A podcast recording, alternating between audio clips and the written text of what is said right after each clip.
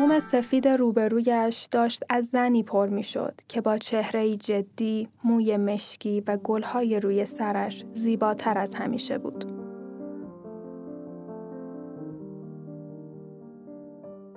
ابروهایش را شبیه کمان می کشید. دو کمانی که دست در دست هم دادند و تیری جز آن دو چشم مشکی ندارند. رنگها و ضربه های قلم به خوبی کار می کردند و او زنی را کشید که بیشتر از هر کس و هر چیزی می شناخت. که بیشتر از هر کس و هر چیزی خودش بود بدون آنکه بخواهد با رنگ و طرح اضافی تغییرش دهد با همان فرم صورت، بینی و لبها.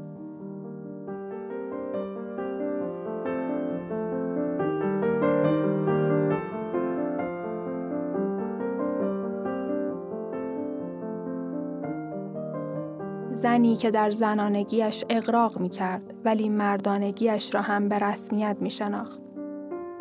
اینجا یک زن و مرد جسور در همامیخته جلوی آینه نشسته تا روح ظریف یک انسان را روی بوم ماندگار کند.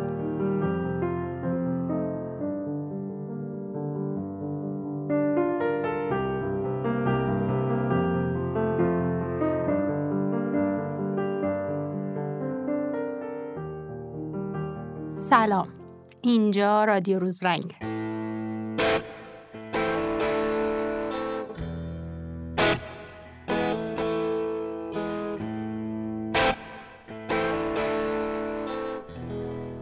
روزرنگ یه رسانه مرجع برای هنره و اینجا در رادیو روزرنگ قراره در مورد هر چیزی که به هنر مربوط میشه صحبت کنیم.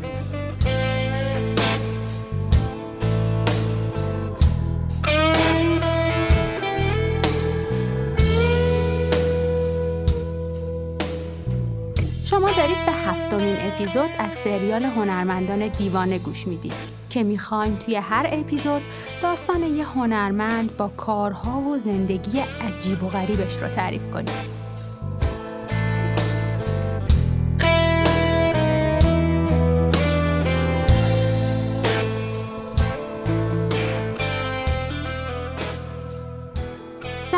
همیشه طی تاریخ با محدودیت ها و محرومیت های زیادی سر و کار داشتن. ولی خب زنای زیادی هم بودن که جلوی این فرهنگ مرد پرستانه که توی اجتماع جا افتاده بود تمام قد ایستادن.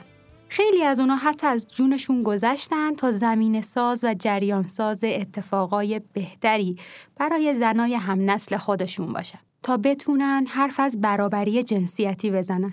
حرف از استقلال و امید به آینده.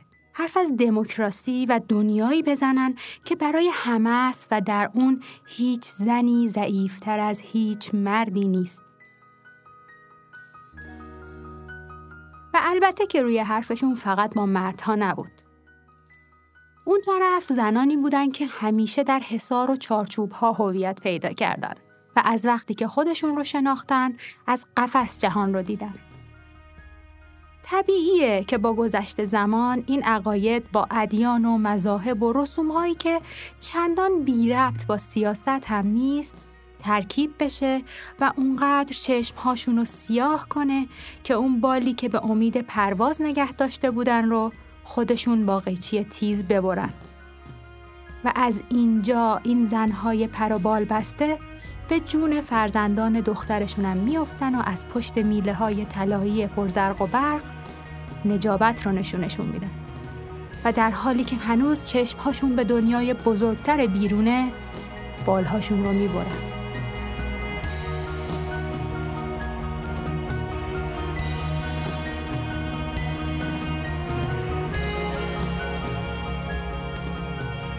بعضی از این زنها مبارزه بیشتری نسبت به مردها میطلبند. اما زنانی هم هستند که کتاب می‌خونن و چشمهاشون رو از این سیاهی میشورن و از بین این جماعت کور بلند میشن.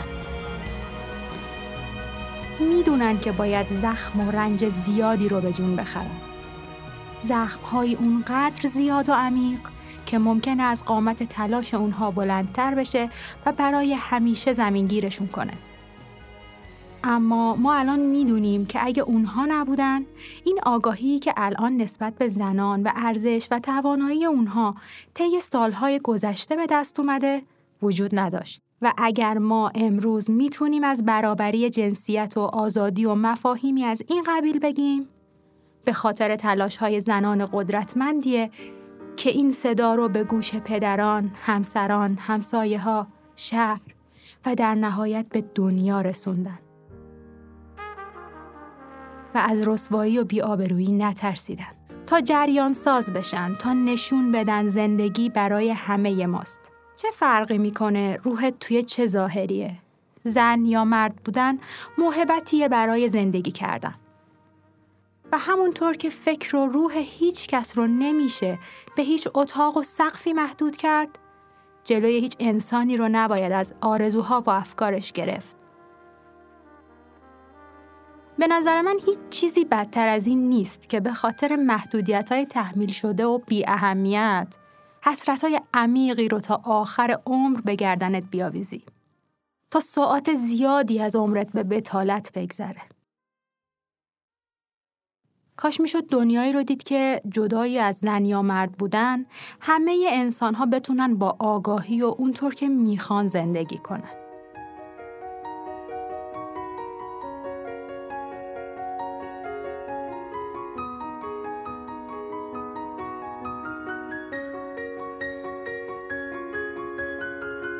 اپیزود رو خیلی اجتماعی شروع کردیم چون می‌خوایم از زنی بگیم که دغدغه بیان روحش رو داشت و تلاش کرد خودش رو در جامعه اونطور که هست نشون بده.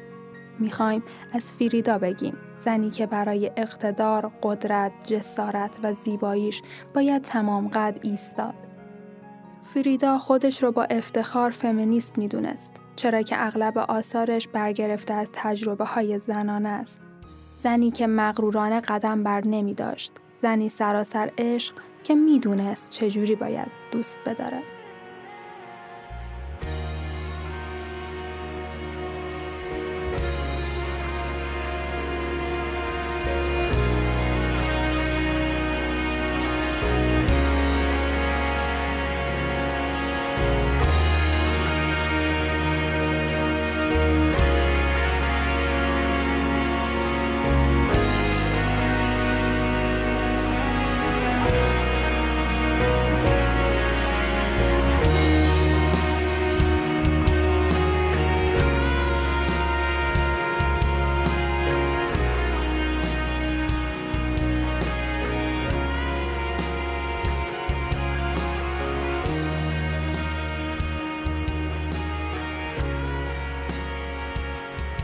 فریدا پر از فداکاری بود و در عین حال هیچ چیزی رو فدای وجود و زندگی خودش نمی‌کرد. زنی به تمام معنا با درایت و پرشور که به استقبال حوادث می‌رفت. با سختترین اتفاقات جنگی. با انواع مریضی ها و دردها. ولی تا آخرین لحظه دست از عقایدش بر نداشت. نظرات محکم می‌داد و پای اونا مردونه میستاد. انگار نه انگار که یه زنه.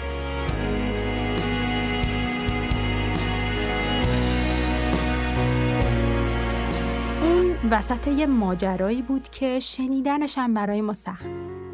ولی هیچ وقت عقب ننشست و از یک مسیر سنگلاخی جاده ای ساخت برای خلق شدن و خلق کردن. هر زخم براش تجربه یه حس بود که اون رو با قلم و رنگ روی بوم ترسیم می‌کرد. در واقع فریدا بیشتر به خاطر ترسیم حس و حال درونیش روی بوم و پورترهایی که از خودش می‌کشید شهرت پیدا کرد. چیزی که به گفته پیکاسو شاید کمتر کسی به اون دست پیدا کرده باشه که بتونه عمیق ترین احساسش رو اینجوری به نمایش بذاره.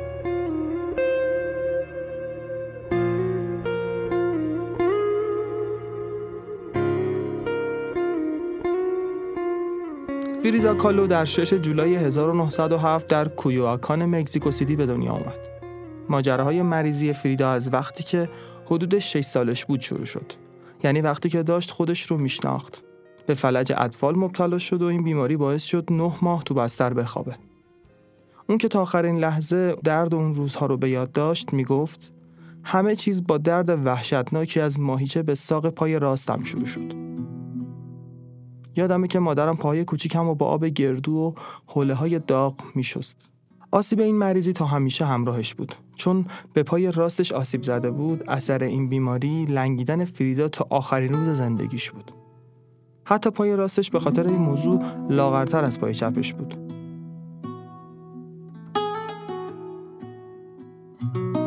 پدرش که نمی‌خواست دخترش انرژی و روحیش رو از دست بده اونو تشویق کرد که فوتبال بازی کنه شنا بره و حتی کشتی بگیره. بازیهایی که تا اون موقع برای دختر غیر معمول بود. ولی کمک می‌کرد فریدا زودتر سلامتیشو به دست بیاره. در واقع پدرش اون رو به کارهای هیجانی تشویق کرد تا از فضای مریضی خارج و وارد دنیای جدیدی بشه. چیزی که تاثیرش رو هم توی زندگیش گذاشت. بیشتر دوستاش پسر بودن و روحیش نسبت به دخترای همدورش خیلی بالاتر بود و اعتماد به نفس بیشتری داشت. فریدا از اون دوران می‌گفت اسباب بازی هم اسکیت های پسرونه و دوچرخه بودن. اما با این حال پام خیلی لاغر موند و وقتی که هفت سالم بود چکمه های کوچیکی پام می‌کردن. پدر فریدا گیلرمو کالو که آلمانی تبار بود نقش زیادی توی علاقه فریدا به هنر داشت. خودش عکاس بود و حامی روحیه هنرمند و هنردوست دخترش. اما این به معنای شاد بودنش نبود. اتفاقا برعکس. اون خیلی کم حرف بود و هیچ وقت تو مکزیک راحت نبود و همیشه لحجه آلمانی قلیز خودش را حفظ می‌کرد. اون خیلی زیاد کتاب می‌خوند و به دختراش می‌گفت فلسفه انسان رو دوراندیش می‌کنه و کمک می‌کنه تا هر کس مسئولیت های خودش رو به انجام برسونه. اما مادرش یک مگزیکی تقریبا متعصب بود. فریدا میگه خونه منو یاد سکوت های پدرم و تندخویی های مادرم میندازه. این غمگین ترین خونه جهان بود.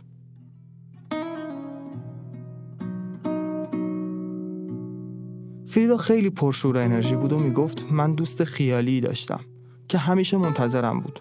ظاهرش رو به یاد نمیارم اما می‌دونستم که خیلی شاد و سرزنده است و طوری میرقصه که انگار هیچ وزنی نداره و من فقط تمام حرکاتش رو تقلید می‌کردم.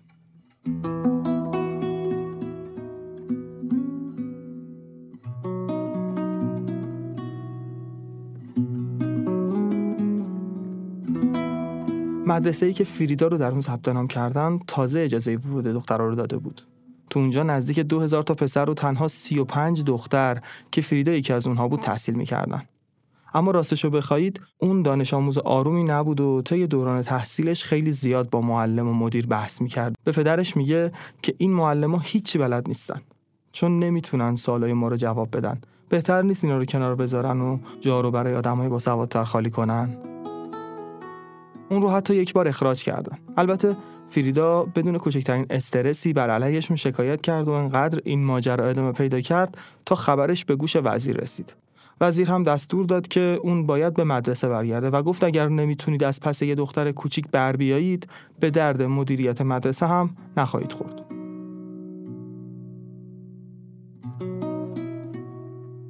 اون خیلی زود جای خودش رو بین همکلاسیاش باز کرد و وارد گروه سیاسی شد به اسم کاچوچا که اونجا هم دوستان زیادی پیدا کرد و هم عقاید سیاسیش منسجم تر شد. همگروهیاش می‌گفتن که فریدا به خاطر دیدگاه ما نسبت به اوضاع مردم به طرفمون جلب شده و همینطور به خاطر صمیمیت و شادابی که داشتیم.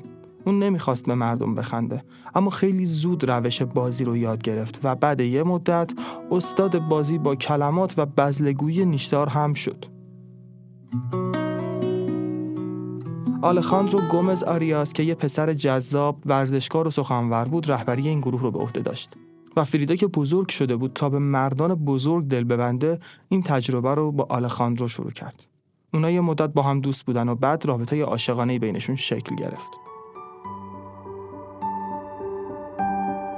دیگه فریدا دوستان زیادی دور برش جمع کرده بود و بیشتر وقتش رو با اونها سپری می‌کرد و همینطور از نظر سیاسی هم فعالتر شده بود. اون به همین گروه ها بسنده نکرد و هرچی بیشتر گذشت افکارش جا افتاده تر و وارد گروه های بزرگتری شد تا در نهایت به حزب کمونیست مکزیک ملحق شد.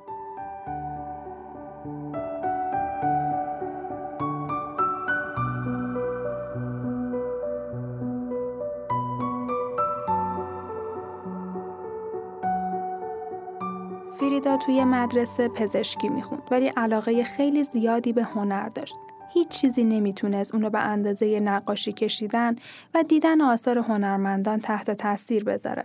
کلا خیلی پیگیر هنرمندای معاصر بود و وقتی که دیگو ریورا وارد مدرسهشون شد دست از پا نمیشناخت.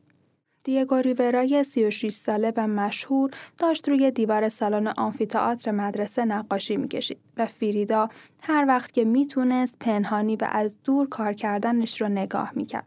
یه وقتا با دوستاش اونجا می‌رفت و اکثر وقتا هم خودش تنها. یک بار که مثل همیشه با دوستاش داشتن نقاشی کشیدن اونو می‌دیدن، فریدا دید دیگو با همسرش بحث کرد که منجر به دعوا هم شد. بعد این ماجرا فریدا بلند شد و با صدای بلند دیگو رو صدا زد. دوستاش سریع اونجا رو ترک کردن اما فریدا با غرور ایستاد تا سرکش بودنش رو به رخ بکشه.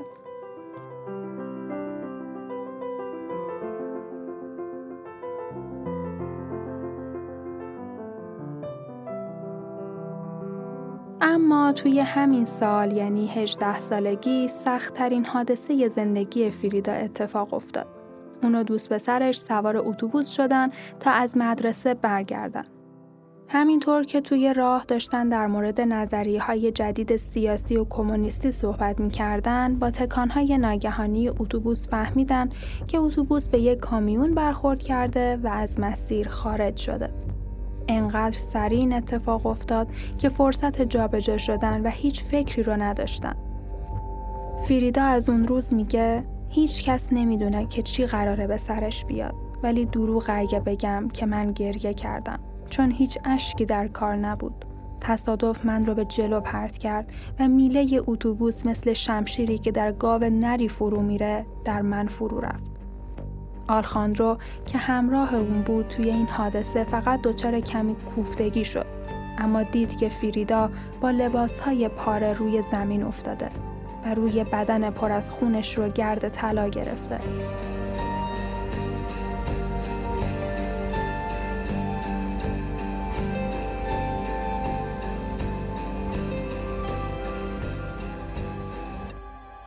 بعدا فهمیدن که این گرد طلا توی وسایل یه نقاش اپرا بوده که اونم یکی از مسافرای همین اتوبوس بود. هر کسی که فریدا رو توی این وضعیت می‌دید فکر می‌کرد که اون یک رقاص است. آلخاندرو میگه وقتی توی اون حال دیدمش بلندش کردم و متوجه شدم که یک تکه آهن توی بدنش فرو رفته. مونده بودم. نمی‌دونستم باید چی کار کنم. اما مردی اومد نزدیک و گفت باید آهن رو بیرون بیاریم و زانوش رو روی بدن فریدا گذاشت و اون رو بیرون کشید. وقتی آمبولانس اومد صدای جیغ فریدا از صدای آژیر آمبولانس بلندتر بود.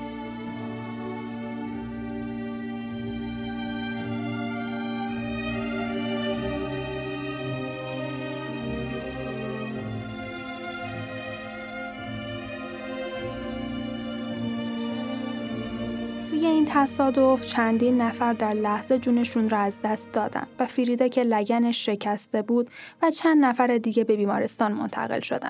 هیچ کس فکر نمی‌کرد اون زنده بمونه چون ستون فقراتش از سه جا و پای راستش به شدت شکسته و لگنش له شده بود. همون لحظه عملش کردند و این اولین عمل از سی و دو عمل زجرآوری بود که طی سالها قرار بود تحمل کنه. فریدا یک ماه رو توی بیمارستان موند و توی این مدت به آلخاندرو می‌گفت در بیمارستان مرگ شبانه دور تخت من میرخصه.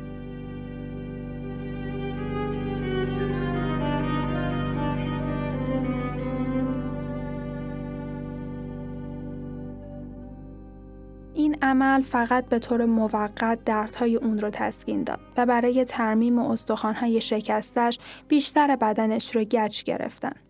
های اون شبیه لباسی بودند که از روی سینه شروع می شد و به پایین زانوی پای چپش می رسید.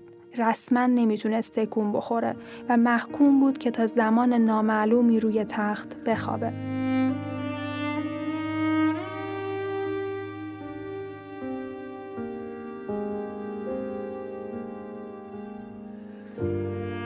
مدل تنگ کردن این لباس واقعا دردناک بود. فکر کن بدنت پر از درده مثل یه چینی شکسته.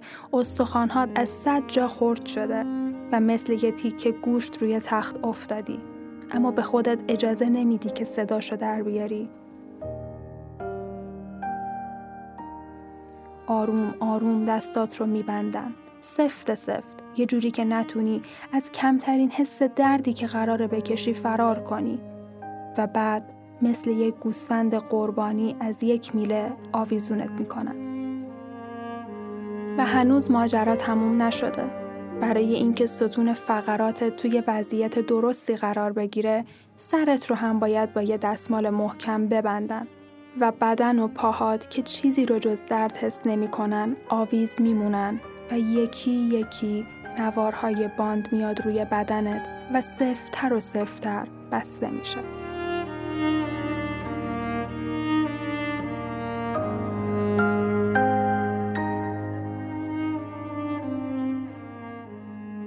بانداژ گچی جوریه که انگار رفتی وسط یه تونل گرم و سوزان و می‌دونی که هیچ راه نجاتی ازش نداری جز اینکه دووم بیاری.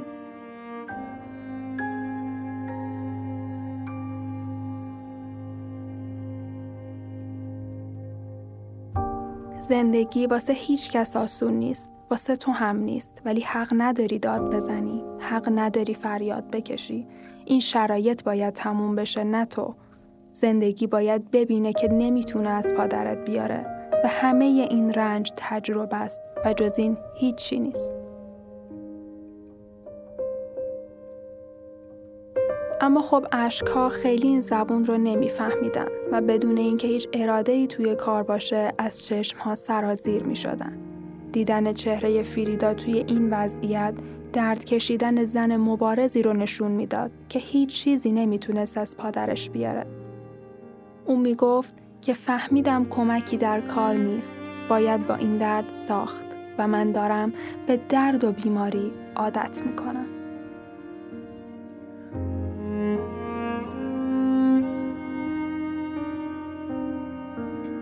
اما ما داریم شرایط جسمی اونو میگیم چیزی که در مورد روحیه و ظاهرش خیلی صدق نمی‌کرد اون توی این شرایط پر از دردم بسیار شوخ و پر انرژی بود و روحیش هیچ ربطی به یه آدم با بدنی پر از زخم و شکستگی نداشت. اون بعدها هیچ وقت نتونست اون روز رو نقاشی کنه. می‌گفت می‌خواستم اما نتونستم. چون تصادف من پیچیده تر و با اهمیت تر از اون بود که بشه توی یه تصویر خلاصش کرد. ماهایی که توی رخت خواب بود به تغییر شرایط خودش و زندگیش فکر می‌کرد. اون به الخاندرو گومز آریاس نوشت زندگی به زودی رازهاش رو برای شما فاش می‌کنه. چیزایی که من از قبل اونها رو می‌دونستم. من کودکیمو توی دنیای رنگا گشتم ولی دوستان و همراهانم تازه دارن اونو تجربه می‌کنن و دارن کم کم طعم زن بودن رو میچشن. اما من در لحظه پیر شدم. البته توی این شرایط آلخاندرو رو که رابطه عاطفی زیادی هم بین اونا بود از دست داد. اما نحوه برخوردش با این ماجرا هم خیلی جالب و دیوونه باره. وقتی که گومز پیشش میاد و میگه که باید مکزیک رو برای ادامه تحصیل ترک کنه و به یک کشور دیگه ای بره فریدا سرش رو برمیگردونه و با اعتماد به نفس تمام شروع می‌کنه به کشیدن نقاشی روی بانداش های گچیش. و به آلخاندرو میگه تا قبل از اینکه نقاشیش تموم بشه از اتاق بیرون بره و دیگه هم برنگرد. اونم در حالی که توی اون وضعیت پر از درماندگی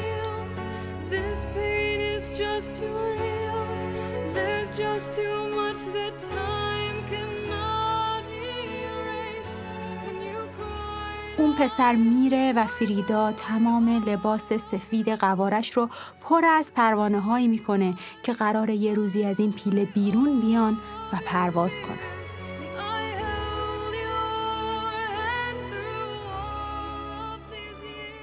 آلخاندرو اون رو برای همیشه ترک کرد. اما نامه هایی که فریدا براش نوشته بود رو تا همیشه نگه داشت. نامه هایی که همیشه فریدا پای امضاش یه دایره می‌کشید و مینوشت در اینجا بوسه ای از فریدای توست. لبهایم مدت طولانی روی آن بوده.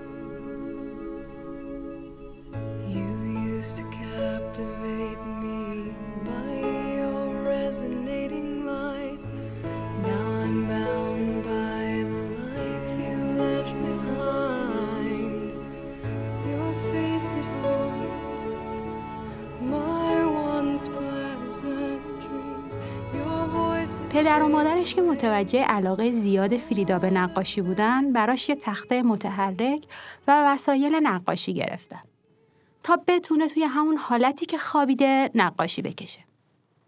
اون از این دورانش میگه بدون اینکه فکر خاصی کنم شروع به نقاشی کشیدن کردم. فریدا فرصتی رو واسه نقاشی کشیدن و تجسم تصوراتش پیدا کرده بود. اون داشت نقاشی رو توی یه اتاق کوچیک و روی یه تخت ارزون و بدون هیچ استادی یاد می‌گرفت. به خاطر همینم گفت که یه آینه زیر سایبون تختش وصل کنن تا بتونه از خودش پورتره بکشه. اون می‌گفت من تصمیم گرفتم خودم رو بکشم. چون بیشتر مواقع تنها هستم و چون من کسی هستم که بهتر از همه اون رو می‌شناسم.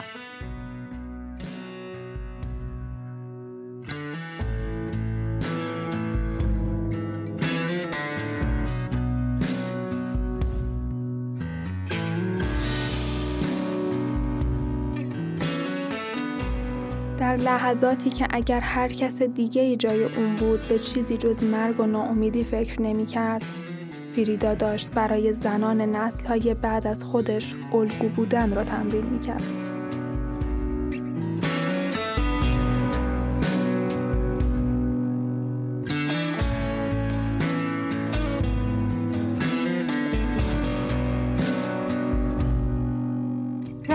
یادگیری و آزمون و خطا و تلاش های فریدا شروع شد.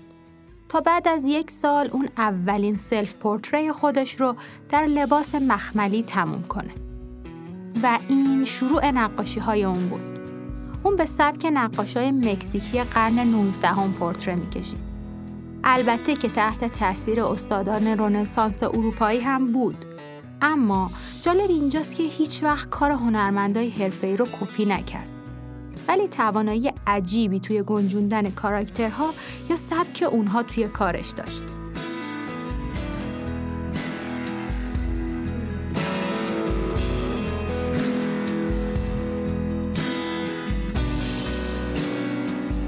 روز به روز بیشتر نقاشی می‌کشید به خودش که بالای سر شبیه دختری با سر و روی پریشان و مریض خوابیده بود نگاه می‌کرد و روح پریشونش رو به دست باد میسپرد فریدا رو می‌کشید. بدون موانعی که می‌خواستن اون رو جور دیگه ای نشون بدن. خودش اونقدر کشید تا مهارتش تو نشون دادن خودش بهتر از تمام اسطوره های ذهنش شد. اتاقش داشت پر می‌شد از نمایش اتفاقات دنیای دوروبرش دیوارها روی زمین و دیگه شباهتی به اتاق یک مریض نداشت. بوی رنگ می‌داد و طرح و نقاشی. فریدا همینطور که جان می‌داد زندگی می‌کرد.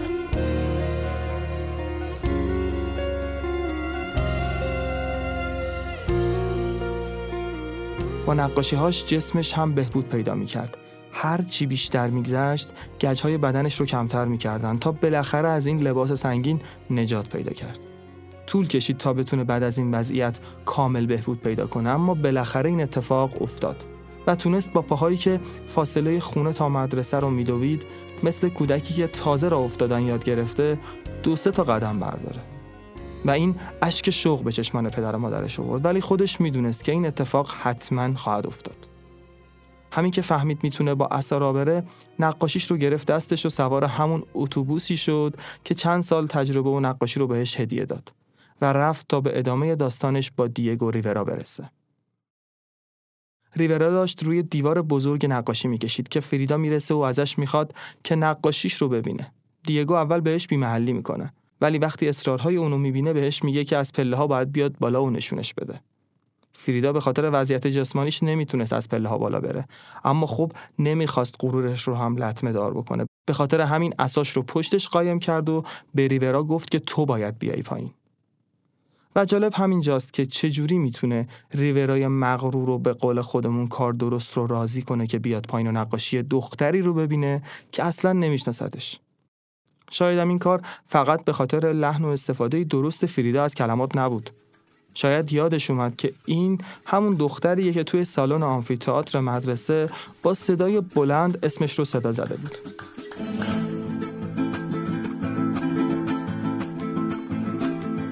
فریدا می‌خواست بدونه که نقاشی کشیدنش انقدر ارزش داره که براش وقت بذاره یا ولش کنه و به کار دیگه ای برسه. اما خب وقتی دیگو نقاشی اونو می‌بینه خیلی تعجب می‌کنه. فکر نمی‌کرد یه دختر جوان انقدر دست قوی داشته باشه.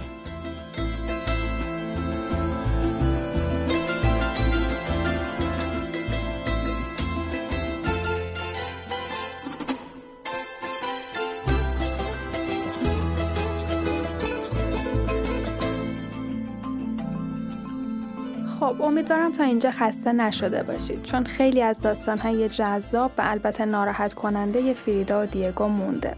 به نظرم برید یه لیوان چایی برای خودتون بریزید و برگردید ادامه ماجرا رو گوش بدید.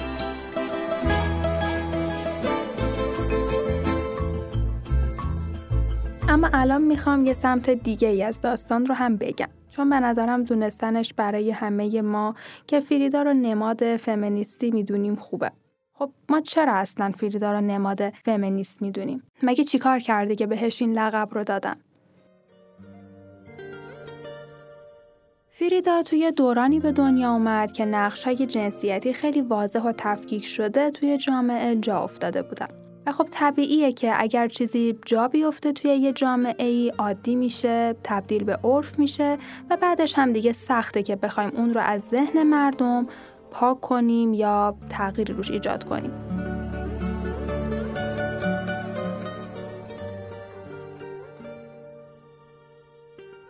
توی جامعه اون زمان مکزیک که تازه داشت با تمدن و تفکرات منتقدانه مواجه می‌شد، فریدا تمام قوانین یک زن را زیر پا میگذاشت.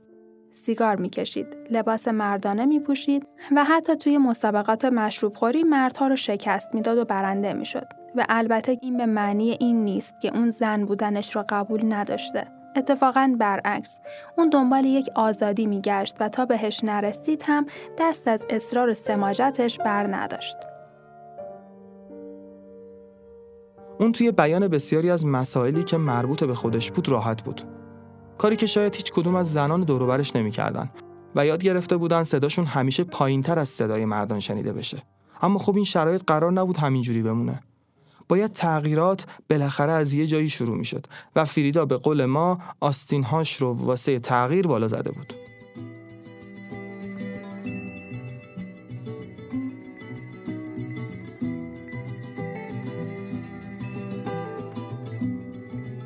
فریدا خودش را با تمام زنانگی و مردانگیش در آغوش می گرفت و به جای اینکه از اون صحبت کنه با اطمینان زندگی می کرد.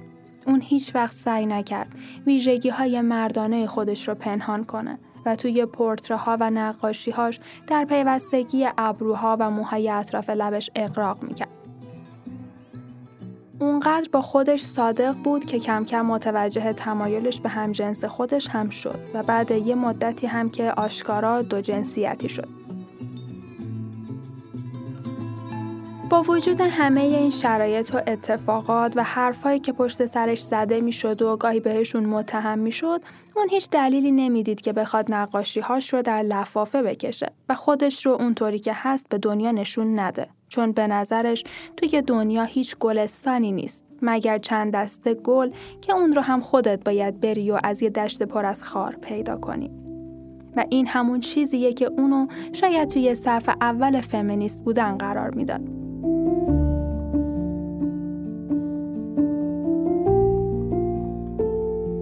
حتی یک بار هم پنهان نشد، خفه نشد و یا انتظار نداشت که در برابر واقعیت های خشن زندگی ازش محافظت بشه.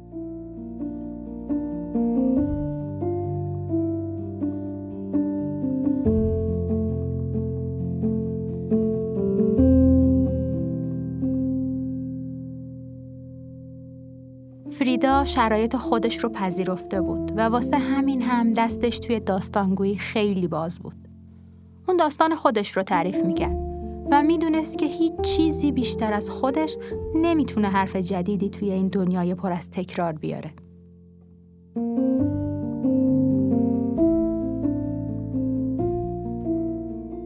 خب برگردیم سراغ داستان فریدا و دیگو ریورا.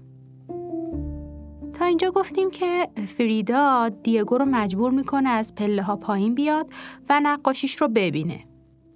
دیگو هم که از جسارت این دختر لاغرندام و سبزه متعجب میشه به حرفش گوش میده و پایین میاد و بعد از دیدن نقاشیش همه چیز تغییر می‌کنه و به اصطلاح ما زبونش بند میاد. فریدا از اون روز میگه انقدر جسور بودم که از روی داربست پایین بیارمش و بهش بگم ببینید من می‌دونم که شما مرد زنبازی هستی اما من برای دلربایی یا هیچ چیز دیگه ای نیومدم فقط اومدم که نظر واقعی شما رو بشنوم What a nice surprise. Yeah, this is very good work. You have real talent. Oh, come on. I need you to tell me one thing, honestly. Do you actually believe that I should continue to paint? Yes. Yes.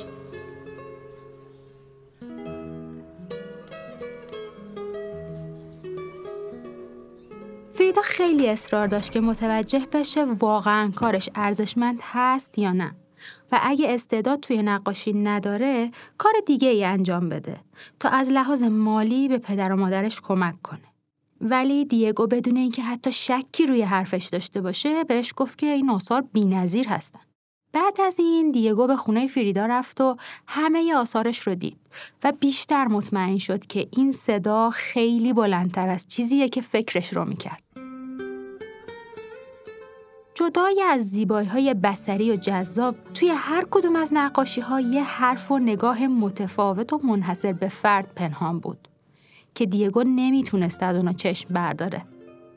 از اون به بعد یک شنبه ها ریورا برای دیدن فریدا به خونش می اومد تا نقاشی هاش رو ببینه و اونها رو نقد کنه. دیگو بعدا نوشت برای من واضح بود که درون این دختر یک هنرمند با اصالت هست. دیگه کم کم رابطه بین اونها خیلی بیشتر شد. چون که از لحاظ اعتقادی و سیاسی هم نظرات خیلی مشابهی داشتن. دیگه اونها با هم به مهمونی می‌رفتن، دوستای مشترکی پیدا کردن و دیگو فریدا رو به افراد مختلفی در زمینه هنر و سیاست معرفی کرد.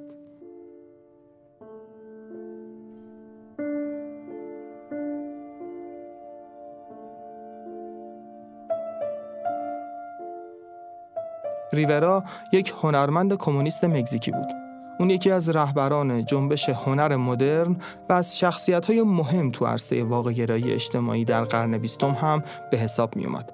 و همینطور از پایگزارای نقاشی دیواری بود. دیگو خودش میگه من فقط نقاش نیستم مثل درختی که با گل و میوه دادن وظیفه زنده موننش رو انجام میده من هم نقاشی می‌کشم تا وظیفم رو انجام داده باشم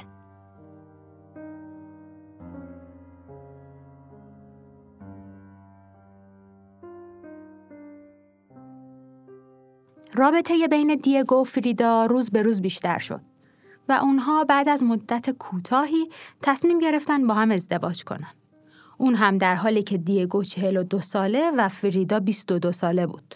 مادر فریدا نمی‌تونست به عنوان نامزد دخترش دیگو رو بپذیره.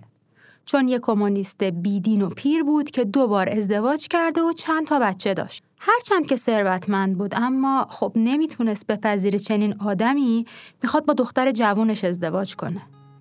کالا بعدا گفت که والدینش این پیوند رو ازدواج بین یک فیل و یک کبوتر می‌دونستن. اونا عروسیشون رو توی خونه پدریش با سبک و سیاق خودشون و با آدمهایی که میشناختن برگزار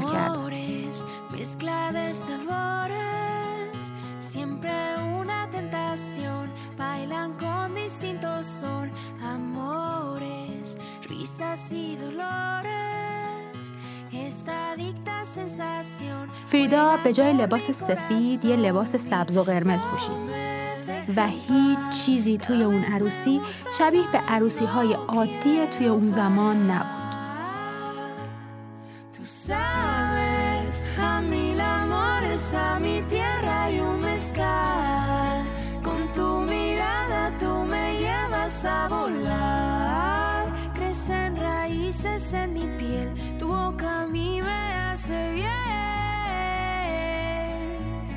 Tú sabes, a mí el amor es no دوستای فریدا دیگو رو پیرمردی شکم گنده، کثیف و نفرت انگیز می‌دونستن. اما فریدا در جواب به اونها بیمعطلی می‌گفت اون خیلی با وقار، مهربون، خردمند و شیرینه. فریدا میگه روزها که میگذشت من دیگو رو در کنارم کشیدم و دیگو من رو در نقاشی هاش. من سوسیالیست شدم و دیگو عاشق. آقای ریورا نقاش بزرگ مکزیک همسر من شد و من خوشبخت ترین شدم. حالا فقط دلم می‌خواست از دیگو فرزند داشته باشم. Llegan sin nunca avisar, nadie los puede parar. Amores, huellas de emociones que activan mi calor. Siento un sol. این هیبت با چهره شبیه قورباغه خیلی ترسناک به نظر می رسید. ولی در عوض خیلی سرزنده و جذاب، مهربان و با احساس بود و به راحتی می‌تونست با محبت نظر دیگران رو جلب کنه. ولی از همه مهمتر این بود که برای بعضی زنها جاذبه خیلی زیادی داشت تا جایی که بیشتر از اینکه ریورا دنبال زنها باشه اونها دنبالش می اومدن. شخصیت اون جوری بود که چهره ترسناکش رو بعد از چند دقیقه فراموش می‌کردن و این برای ما که شناختی ازش نداریم و فقط داریم چهرش رو تو عکس ها می‌بینیم شاید کمی عجیب باشه. دیگو این موضوع رو خیلی واضح قبل از ازدواج به فریدا گفته بود. ولی فریدا بهش جواب داد که من به وفاداری نیاز ندارم و برای من صداقت تو مهمتره. ولی خب چه کسی می‌تونه منکر این بشه که بالاخره برای یه زن این که بخواد اسم همسرش رو کنار زنهای دیگه بشنوه و به روی خودش نیاره و بگه که با این ماجرا کنار اومده خیلی اتفاق دردناکیه. این شاید کار هر کسی نباشه جز آدمی با شخصیت فریدا.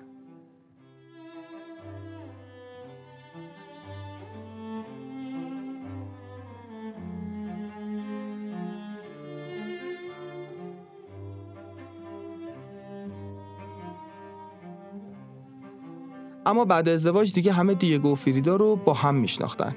فریدا زن باهوش و جذابی بود که معشوقه های زیادی هم داشت. دیگو نسبت به این موضوع حساس نبود ولی درباره رابطش با مردها خیلی زیاد مخالفت می‌کرد و می‌گفت که نمی‌خوام مسواکم رو با کسی شریک بشم.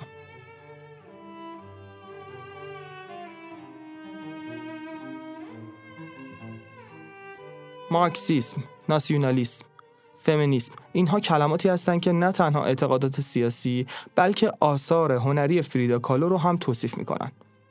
این اعتقادات اونقدر زیاد بود که اون حتی می‌گفت سال 1910 به دنیا اومده. یعنی سالی که شرایط ناروم مکزیک به اوج خودش می‌رسه و منجر به انقلاب میشه. اون حتی نقاشی موسا رو هم به خاطر انقلاب و شور شوقی که داشت کشید. البته که این نقاشی واکنشی به کتاب موسا اثر فروید هم می‌تونه باشه.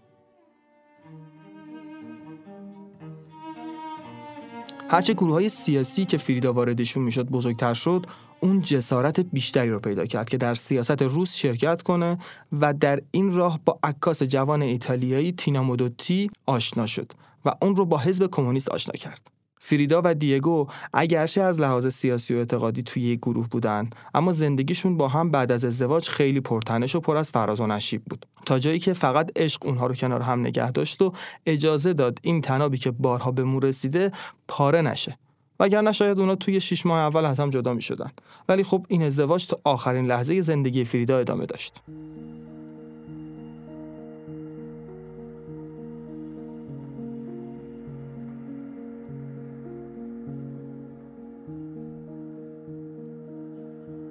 دیگو فریدا رو برخلاف همسران دیگرش توی فعالیت های اجتماعی همراه خودش می برد. مثلا اونها توی سال 1930 با همدیگه به سان فرانسیسکو و کالیفرنیا رفتن تا دیگو بتونه نقاشی دیواری که به سفارش نلسون راکفلر به عنوان مردی در چهارراه قبول کرده بود رو بکشه. فریدا یک هنرمند آماتور وارد آمریکا شد. اون هیچ وقت به مدرسه هنر نرفته بود. استدیو نداشت و هنوز روی موضوع خاصی تمرکز نکرده بود. ولی اون همسر فداکاری بود که مرتبا به ساختمونی که دیگو اونجا داشت نقاشی می‌کشید می‌رفت و با وجود جراحات خیلی زیادی که داشت هر روز برای همسرش ناهار می‌برد. که البته میشه حد زد اصرار اون به این کار هر روزه به خاطر دوری شوهرش از مدل جذابی بود که خب زیاد هم دور برش بودن.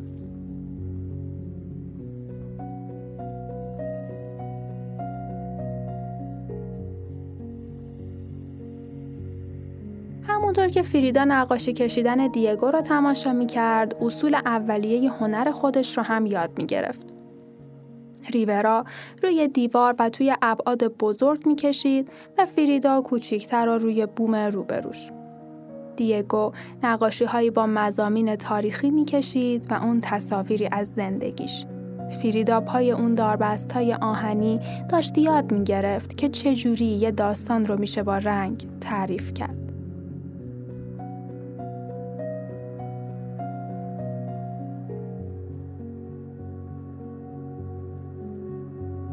هرچی که بیشتر میگذشت فریدا هم پخته تر می‌شد و هم جسارت بیشتری به دست می آورد. چون به هر حال نسبت به آدمهای دور و برش بهترین آدمی بود که چیزی رو برای از دست دادن نداشت. توی نقاشیش از خطوط فاصله می گرفت و به درون اجزا نفوذ می کرد تا بتونه این حس رو به مخاطبش هم به خوبی منتقل کنه. فریدا همیشه دیگو رو استاد خودش می‌دونست و همیشه از نظرات اون نهایت استفاده رو می برد. دیگو با وجود اینکه اون رو عاقلانه راهنمایی می‌کرد هیچ وقت به اون چیزی رو دیکته نکرد. چون نمی‌خواست استعداد و ذهنش رو به هم بزنه. اونا چند سال توی این شهر با احترام خیلی زیادی زندگی کردن. تا جایی که دیگو یه تصویر از رهبر کمونیست یعنی ولادیمیر لنین رو روی دیوار اضافه می‌کنه. راکفلر وقتی که متوجه این موضوع شد کار رو متوقف کرد و ازش خواست که چهره لنین رو از روی دیوار برداره. In that case, this is your fee, paid in full as agreed, but your services are no longer required. It's my painting. On my wall. اما حتی جایی که ریبرا پاش داشت به خاطر شهرت و اعتبارش میلرزید که بپذیره و تصویر رو پاک کنه فریدا بهش اجازه نداد و گفت که تو نباید به خاطر پول، محبوبیت و هر چیز دیگه ای روی عقایدت پا بذاری و این نقاشی روی دیوار موند تا جایی که کارگران اومدن و نقاشی رو جلوی چشم دیگو و فریدا خراب کردن و روی زمین ریختن.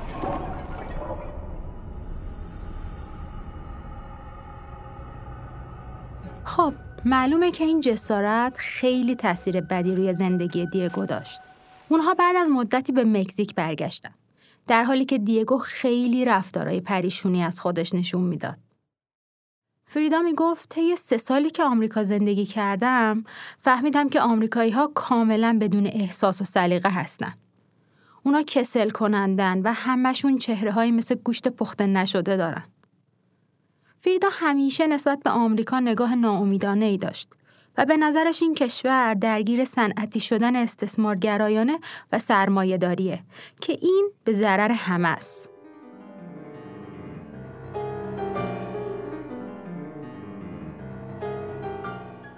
اون توی نامه‌ای به دوستش نوشت به من از مکزیکو بگو.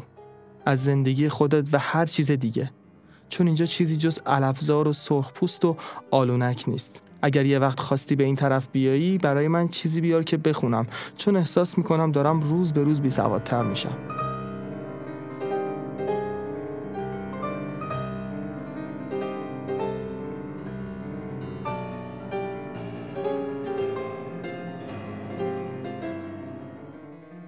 حتی اگه به آثار فریدا توی این زمان نگاه کنیم می‌بینیم که نقاشیهاش توی یه سطح بالاتر سیاسی کشیده شدن. مثلا همین پورتری که از خودش توی خط مرزی بین مکزیک و ایالات متحده کشید. این تصویر نشون دهنده دلتنگیش بود. اون توی این تصویر خودشو بین ویرانه و گلهای بومی که توی یک طرف قرار داشتن و دودکش های شرکت خودروسازی فورد و آسمان خراش های رو به جلو توی یه سمت دیگه تصویر نشون داده.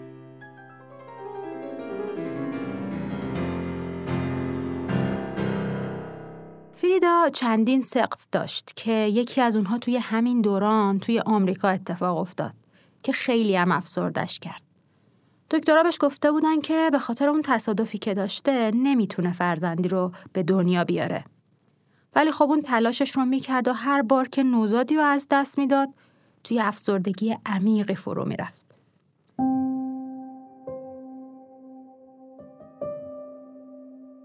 وقتی برای آخرین بار در آمریکا این اتفاق افتاد، اون بلافاصله نقاشی رو توی بیمارستان کشید که نشون دهنده ظهور سبک خاصی از آثارشه.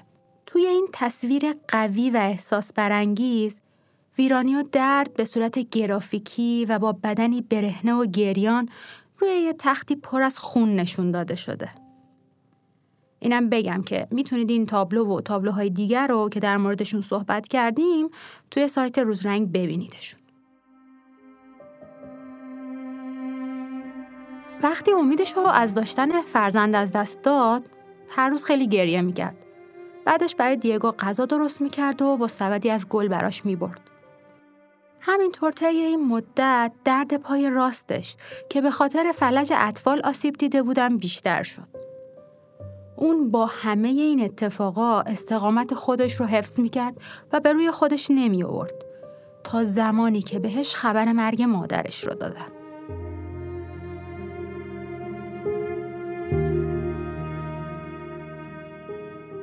اون همیشه به دوستاش می‌گفت من کم و بیش خوشحالم.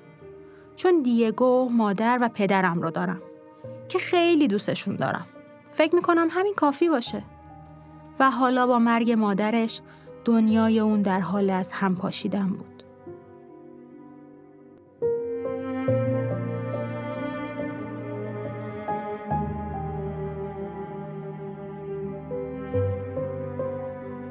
مادر فریدا به اون سختگیری می‌کرد و هرچی هم که سنشون بیشتر می‌شد مشاجرهشون هم بیشتر می‌شد.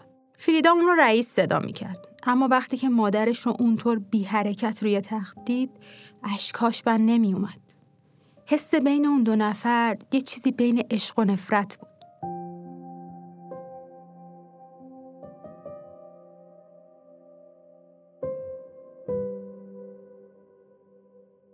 فریدا و ریورا هرگز شبیه هم زندگی نکردن و سلیقه مشترک نداشتن. اختلاف نظر بین اونها خیلی زیاد بود و چیزی که اونها رو کنار هم نگه می داشت شعله های عشقی بود که شاید هیچ کاریش نمی‌تونستن بکنن. وقتی اونها از آمریکا برگشتن خونه‌هاشون رو از همدیگه جدا کردن و این در حالی بود که هر دوشون افسرده بودن. فریدا به یکی از دوستاش نوشت دیگو فکر می‌کنه هر چیزی که براش اتفاق میفته تقصیر منه. چون من اونو وادار کردم که مکزیک برگرده.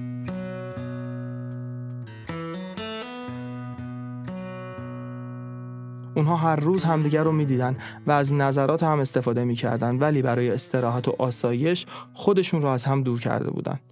خونه اون دو با یک پل به هم وصل می‌شد که اون پل نماد ظاهری عشق بینشون بود. بین اخلاق و روحیات متفاوتی که نمی‌تونستن و نمی‌خواستن تغییرش بدن.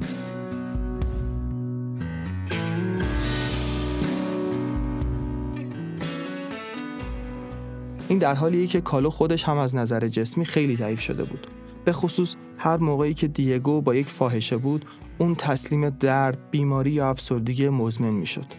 و وقتی همسرش برمیگشت معمولا حالش بهتر می‌شد. واقعا پذیرفتن همچین چیزی یه دیوونگی عجیبه که هر کسی نمی‌تونه از عهدش بر بیاد.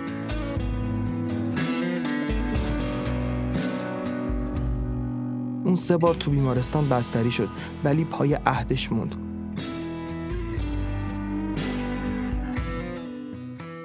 تا وقتی که با وجود همه تلاشهاش برای بهتر شدن حال دیگو دید که اون با خواهر کوچیکترش کریستینا داره بهش خیانت می‌کنه.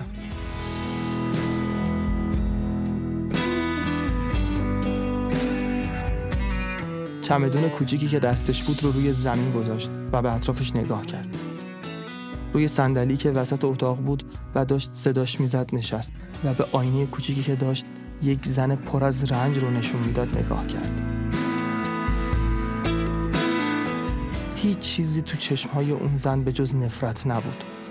همینطور که نگاهش می‌کرد دستهاش هم کم کم بالا اومدن و شروع کردن به کوتاه کردن دسته دسته موهای بلندش.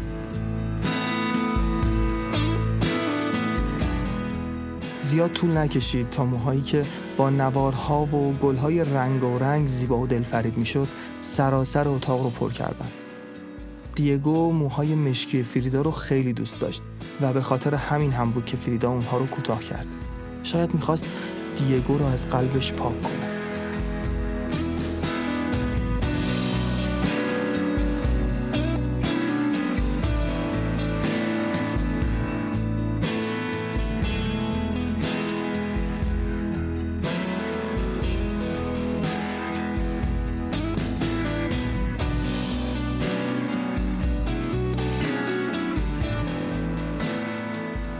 اما دیگو انگار جزی از وجودش شده بود.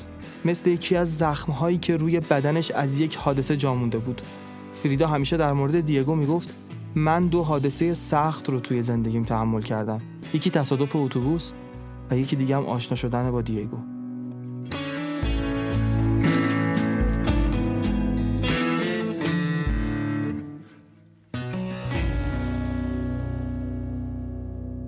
کم کم نقاشیهاش داشتن دیده می شدن و یک عکاس چهار تا از آثارش رو با قیمت 200 دلار خرید. فریدا که خیلی خوشحال بود گفت می‌تونم آزاد باشم، سفر کنم و هر کاری که می‌خوام رو انجام بدم بدون اینکه از دیگو پول بگیرم. کالا که می‌خواست به استقلال مالی برسه شدیدتر از همیشه نقاشی می‌کشید. اون به گروهی از دانش آموزا آموزش می‌داد و بهشون می‌گفت نقاشی کردن فوقلاده ترین چیزیه که وجود داره اما انجام اون به خوبی خیلی سخته. باید این مهارت رو خیلی خوب یاد بگیرید. خود انضباطی بسیار زیادی داشته باشید و بیشتر از هر چیزی عشق داشته باشید. عشق زیاد به نقاشی.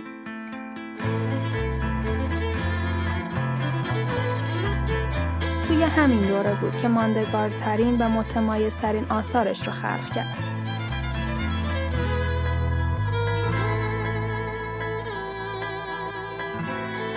در سلفورتره ها اون خودش رو با لباس بومی مکزیکی و موهای بسته با قیتان در حالی می‌کشید که توسط میمون های خانگی، گربه ها و توتی ها احاطه شده بود و گردمندی که دیگو بهش هدیه داده بود.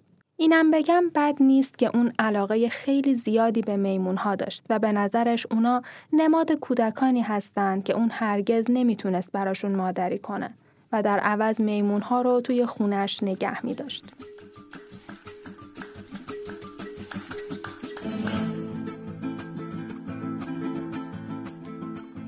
داشت شرایط برای فریدا تغییر می‌کرد. دوستاش اون رو به برگزاری نمایشگاه تشویق کردند تا بیشتر شناخته بشه و آثارش رو افراد بیشتری ببینن. به خاطر همین هم اون نمایشگاهی توی نیویورک برگزار کرد و بعد از اون با کشتی به پاریس سفر کرد که برخی از آثارش رو توی نمایشگاه های مختلف اونجا هم به نمایش می‌ذاره.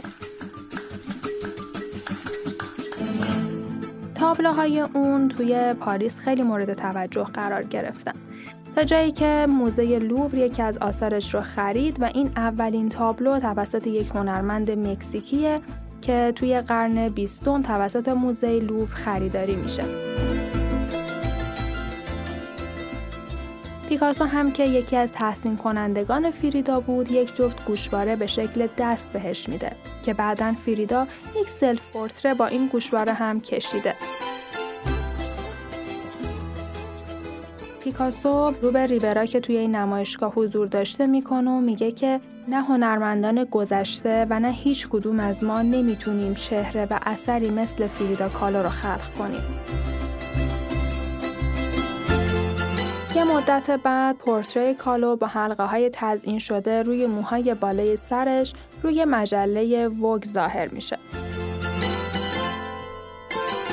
کالو پس از 6 ماه خارج از کشور بودن و برگزاری نمایشگاه های مختلف به مکزیک برمیگرده و باز ریبرا رو با یک زن دیگه می‌بینه. و اینجا دیگه فریدا خونه اون رو برای همیشه ترک می‌کنه و به خونه پدرش میره. اونها توی همین سال بود که از همدیگه طلاق گرفتن.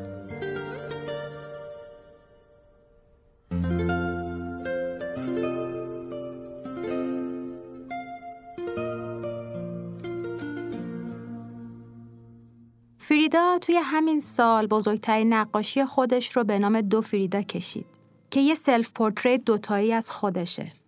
یه فریدا رو با لباس اروپایی کشید و دیگری رو با لباس محلی مکزیکی. پشت یه آسمون طوفانی. کاراکترهای اصلی این نقاشی خواهران دوقلویی بودن که دست در دست هم داشتن و یه شریان قلبهاشون رو به هم پیوند زده بود. این پورتره هم بر اساس یه شایعه است که ممکنه فریدا موقع تولد دوقلو بوده باشه و هم می‌تونه به خاطر ناراحتیش از طلاق با دیگو باشه.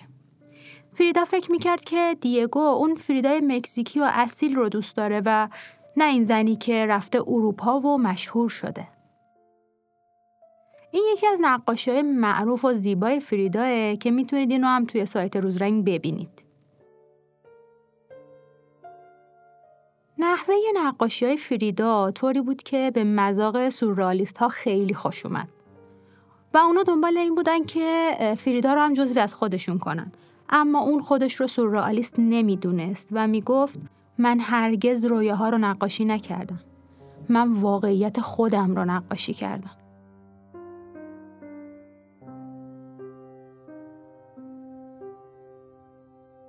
خیلی از هنرمندا یه سوژه رو بارها کشیدن. حالا شاید به دلایلی که برای ما چندان قابل درک نباشه یا با اون عنصر جاندار و یا بیجون ارتباط برقرار می‌کردن. مثلا ارتباط ونگوگ با گلهای آفتابگردون، رامبراند با پورترهای سلفی، کلود مونه با نیلوفرای آبی. فریدا کالو هم توی زندگیش همیشه به سوژه خودش یعنی فریدا برگشته. پورتراهایی که اون از خودش کشیده هم بزرگترین دلیل واسه شهرتش بودن هم نشون میدن که اون هیچ کس رو بیشتر از خودش نمیشناخته. فریدا از 143 نقاشی که کشیده 55 تاش سلف پورتراهای خودشه.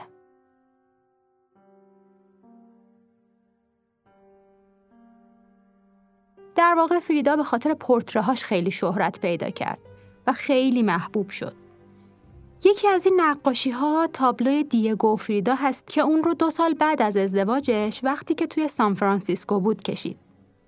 این نقاشی یکی از رمزالودترین آثار بجامونده از فریداست که به خاطر طرز نگاهش به یکی از چهره های معروف جنبش فمینیستی تبدیل شده.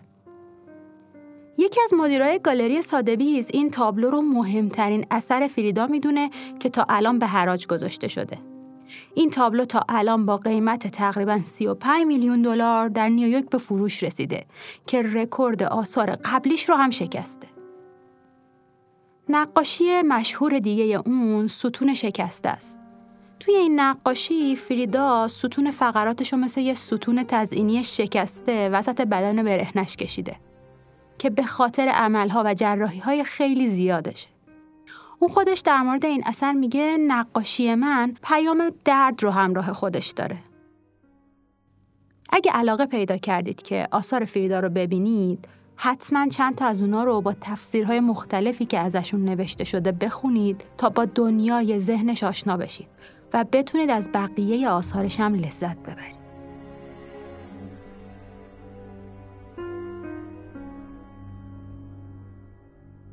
امضای فریدا یه مثلث متساوی و ساقینه که گاهی اون رو با چهره خودش تبدیل به پورتره می‌کرد. بسیاری از نامه های اون به آلخاندرا هم با مثلث متساوی و ساقین و بدون چهره امضا شدن. همینطور کالا از دولت مکزیک سفارش پنج پورتره از زنای مهم مکزیکی رو گرفت. اما نتونست این پروژه رو تموم کنه. چون توی همون سال پدرش رو از دست داد.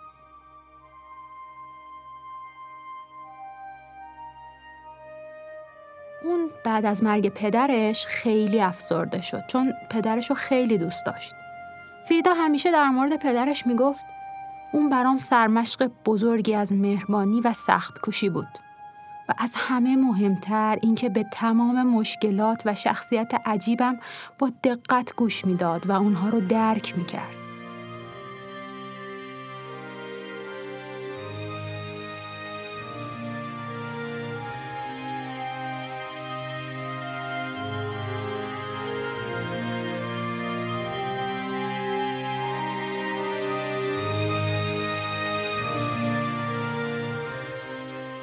پوشش و آرایش کالو بخش جدایی ناپذیر از استایل و کاریزمای اونه.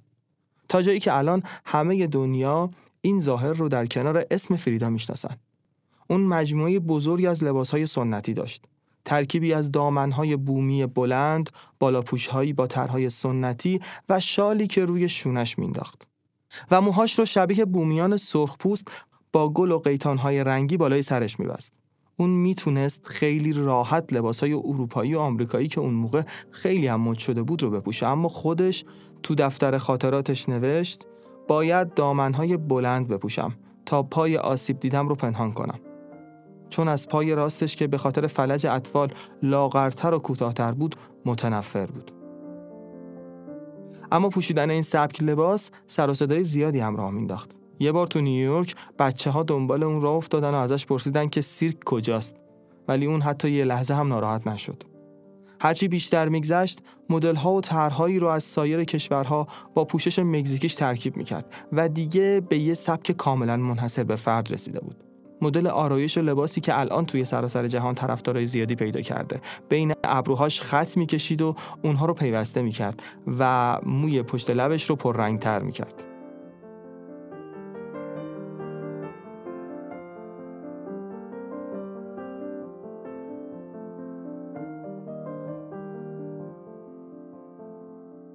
گفتیم کالو در سال 1939 از ریورا طلاق گرفت اما جدایی اونها خیلی طول نکشید اونها علیرغم طلاق همچنان با هم در ارتباط بودند اونها برای کمک به یک کمونیست تبعیدی اهل شوروی یعنی لئون تروتسکی و همسرش ناتالیا دوباره به همدیگه ملحق شدن. اونم وقتی که رقیب اونها یعنی جوزف استالین رهبر شوروی بود و تروتسکی میترسید که ترور بشه. به خاطر همین ریورا و فریدا با هم به اون تو خونه پدری فریدا پناه دادن. اونها مدتی رو اونجا موندن و رابطه بین تروتسکی و فریدا اتفاق افتاد که باعث شد همسر تروتسکی مانع از موندن بیشتر اونها تو خانه پدر فریدا بشه. البته که این یک رابطه کوتاه و نافرجام بین اون دو بود.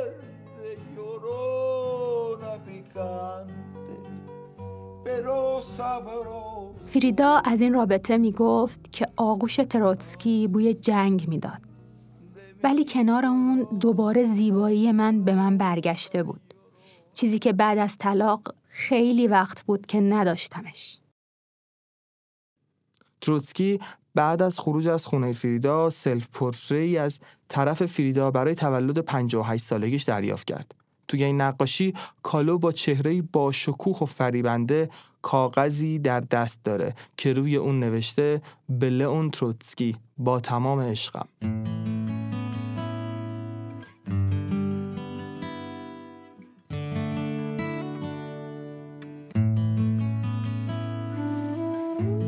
گفتیم که این طلاق خیلی طول نکشید و دیگو و فریدا یک سال بعد از جدایی دوباره با هم ازدواج کردند و دوباره دعواهاشون را از سر گرفتن.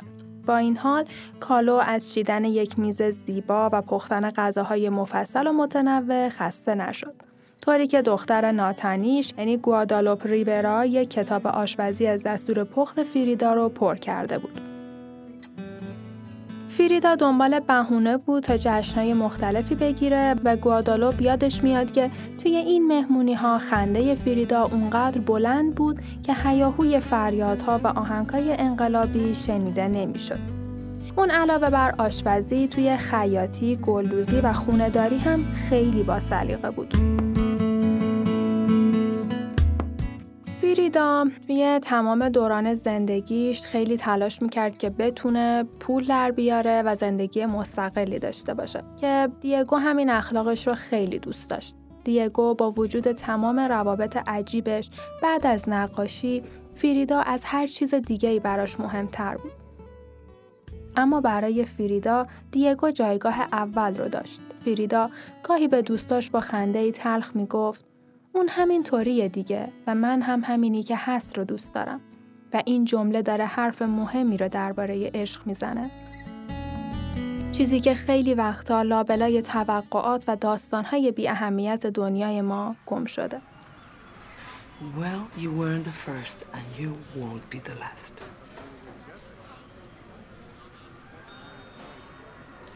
Why do you put up with it? Look, Diego is how he is. And that's how I love him. I cannot love him for what he's not. فریدا دیگو رو استاد بزرگ خودش می‌دونست اگرچه هیچ وقت براش در ماشین رو باز نمی‌کرد.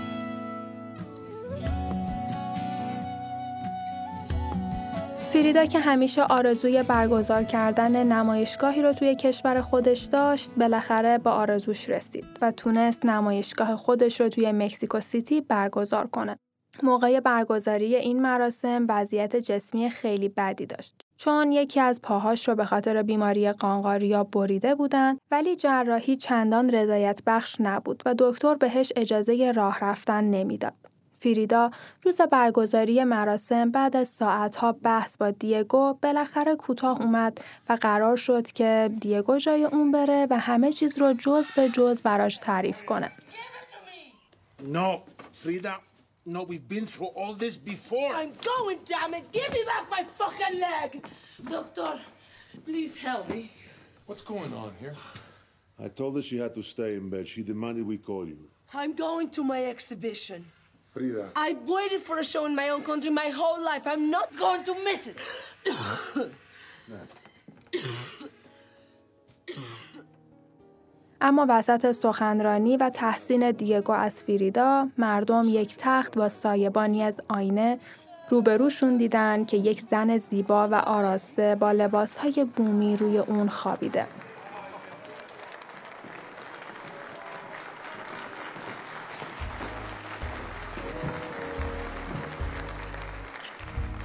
حضور فریدا با اون شرایط سخت و وخیم کاملا برازنده زن سرکش و پرتلاش داستان ماه. اون نمی‌تونست این ناتوانی رو باور کنه چون همه تلاشش رو کرده بود و حالا داشت نتیجهش رو می‌دید. خیلی خوشحال بود، میخندید و جوری خودش رو آراسته کرده بود که انگار اون تخت یک کلک تبلیغاتی برای کنجکاوی جامعه هنریه.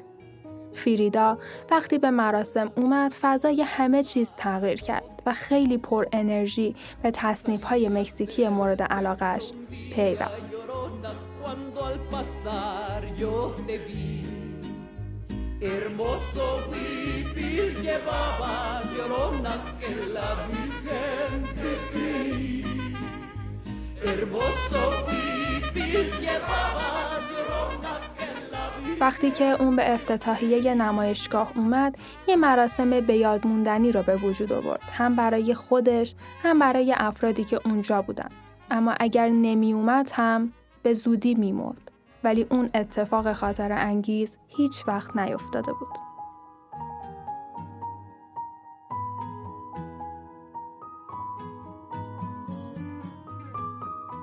درست چند روز قبل از مرگش اون کلمه ویوالا ویدا به معنی زنده باد زندگی رو گفت. اگرچه این احتمال وجود داره که فریدا خودکشی کرده باشه اما مطمئنا اون از زندگی کردنم خیلی لذت می برد. یه بار گفت ارزش نداره که این دنیا رو بدون داشتن یکم تفریح توی زندگی ترک کنیم.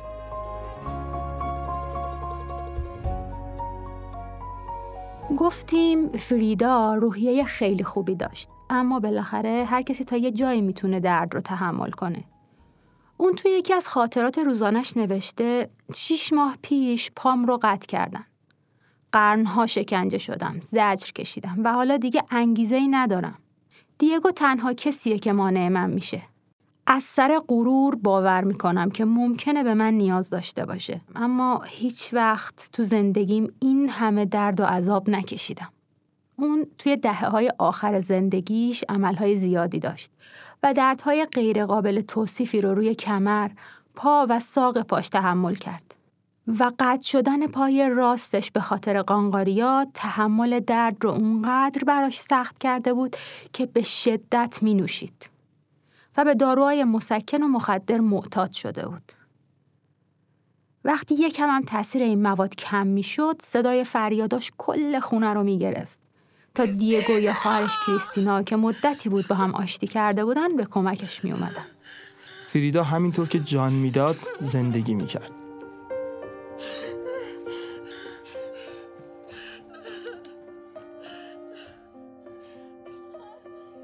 توی این دوره‌ای که مواد مخدر کنترل زندگیش رو گرفته بود، نقاشیهاش خشن شده بودن و قلموهاش رو آشفته روی بوم می‌کشید. اما نقاشی کشیدن رو رها نکرد. دیگه مجبور بود روی صندلی چرخدار بشینه و یه پای مصنوعی به طراحی خودش سفارش داد. فریدا با جا دادن پاش توی پوتین ساق ابریشمی سرخ رنگ که با نقش های چینی تزئین شده بود نقص عضوش رو تلطیف می‌کرد. اون توی دفتر یادداشت روزانش نوشته پاهام به چه کارم میان وقتی بال برای پرواز دارم.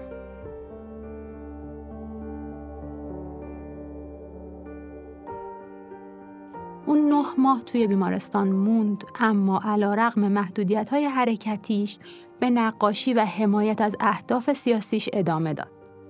فریدا تا آخرین روز مرگشم دست از عقاید سیاسیش بر نداشت و یه چپگرا باقی موند. حتی وقتی جونی توی دست و پاش نمونده بود، پورترهایی از مارکس و استالین کشید. و هشت روز قبل از مرگش روی ویلچر همراه با ریورا به جمعیت ده هزار نفری مکزیکو سیتی پیوست تا در اعتراض به سرنگونی رئیس جمهور گواتمالا شرکت کنه. حدود یه هفته بعد از تولد 47 سالگیش فریدا تو خونه آبی محبوبش درگذشت. در مورد ماهیت مرگش حدس و گمان زیاده. مثلا میگن که علتش آمبولی ریه بوده. اما بعضی هم میگن که اون دیگه تحمل درد کشیدن رو نداشته و خودکشی کرد. فریدا یه تابلو از مرگ خودش در حالی که جسمش از بین رفته و روحش بین گلها قرار گرفته کشیده و در مورد مرگش میگه امیدوارم مرگ شادی داشته باشم و امیدوارم دیگه هرگز برنگردم.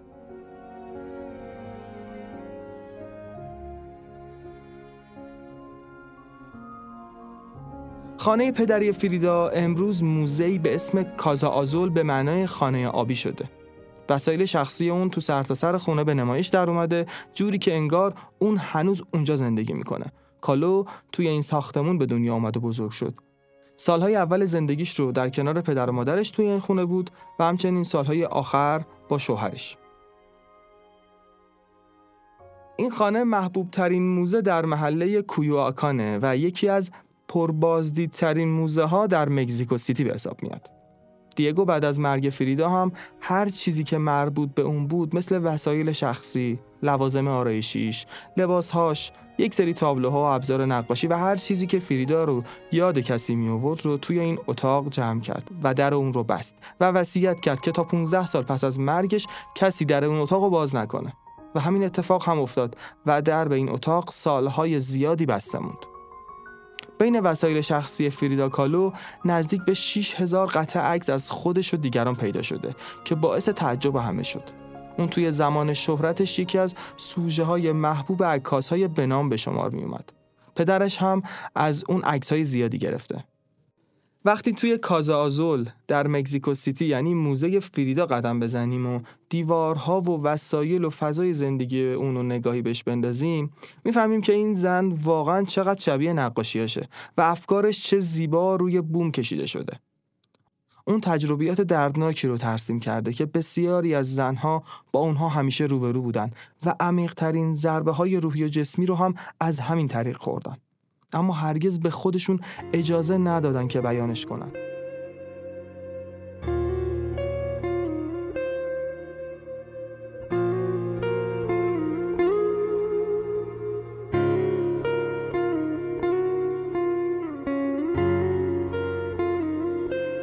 فریدا تو اون زمان با صدای زنان انقلابی رو بپا کرد و توی بسیاری از نقاشیهاش از سخت جنین، خواسته ها و نیازها، شیردهی و خیلی چیزایی دیگه گفت. مسائلی که خودش خیلی خوب درکش کرد و سعی نکرد که پنهانشون کنه. فریدا کالو همیشه می‌گفت که پورترهای اون از خودش صادقانه ترین زبانیه که بلده.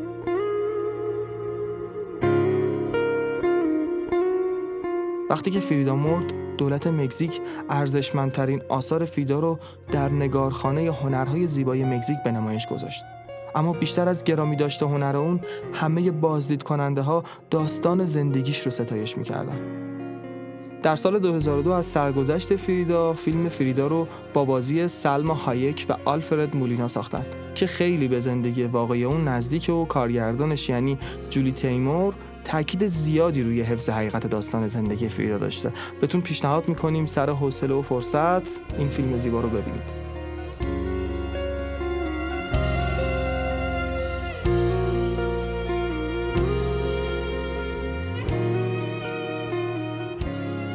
مسئولیت زندگیش رو به عهده گرفت.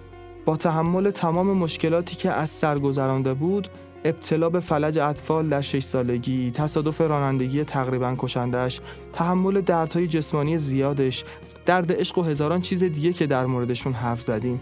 اما با وجود تمام این اتفاقات هیچ وقت خودش رو قربانی ندید. بله، اون همیشه مبارزه کرد. هیچ کس رو سرزنش نکرد و خودش رو هم درمونده نمی‌دونست.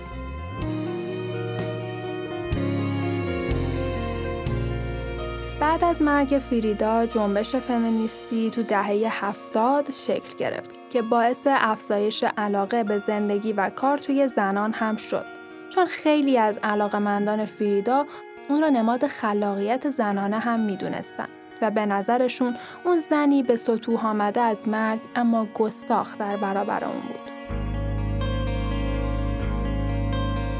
اون میگه قبلا فکر می‌کردم عجیب ترین آدم دنیا اما بعدا متوجه شدم که افراد زیادی مثل من فکر می‌کنن و مثل من احساس عجیب بودن و نقص دارن. من به اونا بسیار فکر می‌کنم و به نظرم اونها هم باید به من فکر کنن. امیدوارم اگر شما این حرف رو میشنوید بدونید که یک نفر دیگه این سر دنیا وجود داره که به اندازه خودتون عجیبه و لایق دیده و شنیده شدن. اون وقته که با من میگی کاش پشت دیوونگی هر کاری که می‌خواستیم انجام می‌دادیم. گلها رو در تمام طول روز مرتب می‌کردیم، رنگ می‌کردیم و به درد عشق و مهربونی به اندازه‌ای که به نظر دیگران حماقت بیاد میخندیدیم. تا جایی که بگن بیچاره اون دیوونه است. ولی در واقعیت ما بودیم که به حماقت اونا میخندیدیم. بیایید با من دنیای خودمون رو بسازیم دنیایی که توی اون دیوونگی هامون جدایی از واقعیت نخواهد